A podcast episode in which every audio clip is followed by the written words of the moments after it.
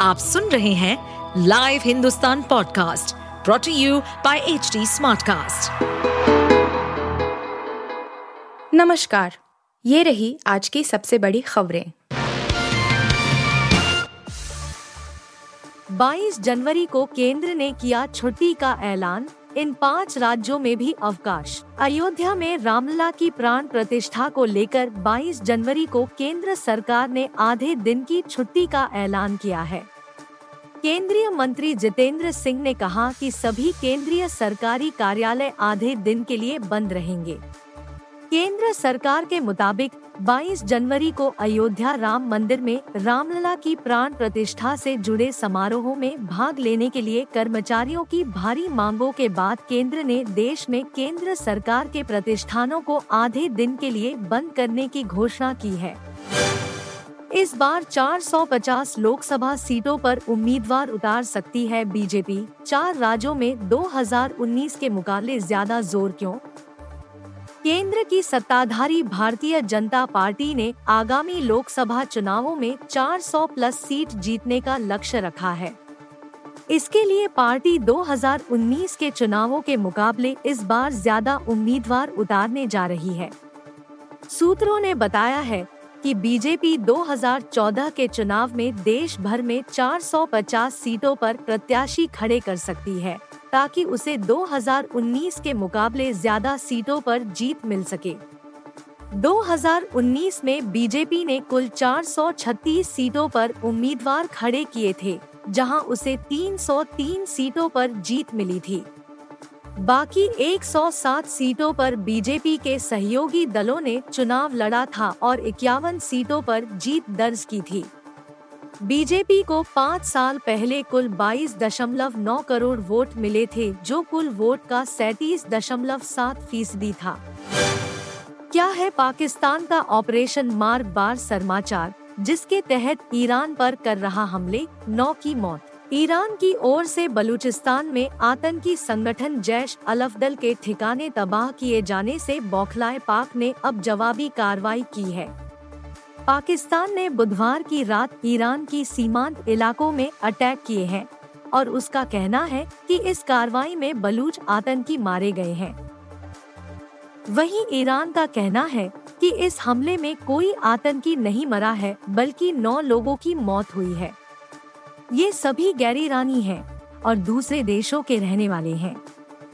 Iran का कहना है कि पाकिस्तान ने उसके सीमांत इलाके सारावान में अटैक किया है। पाकिस्तान का कहना है कि उसने ऑपरेशन मार्ग बार समाचार लॉन्च किया है। इसके तहत वह दुश्मनों को नेस्तनाबूद कर रहा है। दरअसल मार्ग बार समाचार बलोच भाषा का शब्द है। इसका अर्थ है गुरिल्ला लड़ाकों का खात्मा। ईरानी सीमा में हमले के बाद पाकिस्तान की सरकार और सेना अपनी पीठ थपथपा रही हैं। उनका कहना है कि हमने 48 घंटे के भीतर ही ईरान को जवाब दे दिया है। उससे पहले ईरान ने बलूचिस्तान के सीमांत कस्बे पंजगुर में अटैक किए थे। उसका कहना था कि इन हमलों में उसने आतंकी संगठन जैश अलफदल के दो ठिकाने तबाह किए हैं। मानहानि केस में अब 29 जनवरी को होगी सुनवाई हाईकोर्ट ने कहा एम एस धोनी को दी जाए इसकी जानकारी। दिल्ली हाई कोर्ट ने गुरुवार 18 जनवरी को भारतीय क्रिकेट टीम के पूर्व कप्तान महेंद्र सिंह धोनी से जुड़े एक मामले की सुनवाई की। इस दौरान उच्च न्यायालय ने अपनी रजिस्ट्री से पूर्व कप्तान एम एस धोनी को यह सूचित करने को कहा कि उनके दो पूर्व व्यावसायिक साझेदारों ने उनके खिलाफ मानहानि का मामला दायर किया है। वादी एवं पूर्व व्यावसायिक साझेदारों मिहिर दिवाकर और उनकी पत्नी सौम्या दास ने धोनी। कई सोशल मीडिया मंच और मीडिया घरानों के खिलाफ स्थायी आदेश और क्षतिपूर्ति का अनुरोध करते हुए उच्च न्यायालय का दरवाज़ा खटखटाया है और उन्हें मानहानि करने वाले बयानों को प्रकाशित, प्रसारित करने से रोकने के निर्देश देने का आग्रह किया है। तारक मेहता का उल्टा चश्मा में क्या दया बेन बनकर आएँगी ऐश्वर्या शर्मा? बिग बॉस सत्रह से बाहर होने के बाद भी ऐश्वर्या शर्मा काफ़ी सुर्खियों में है। ऐश्वर्या के बारे में यह तो सब जानते हैं कि वह मिमिक्री करती है। बिग बॉस में भी वह कई बार अपनी मिमिक्री का टैलेंट दिखा चुकी है। अब हाल ही में ऐश्वर्या ने दया बेन के किरदार की मिमिक्री की और उनका यह वीडियो सोशल मीडिया पर तेज़ी से वायरल हो रहा है।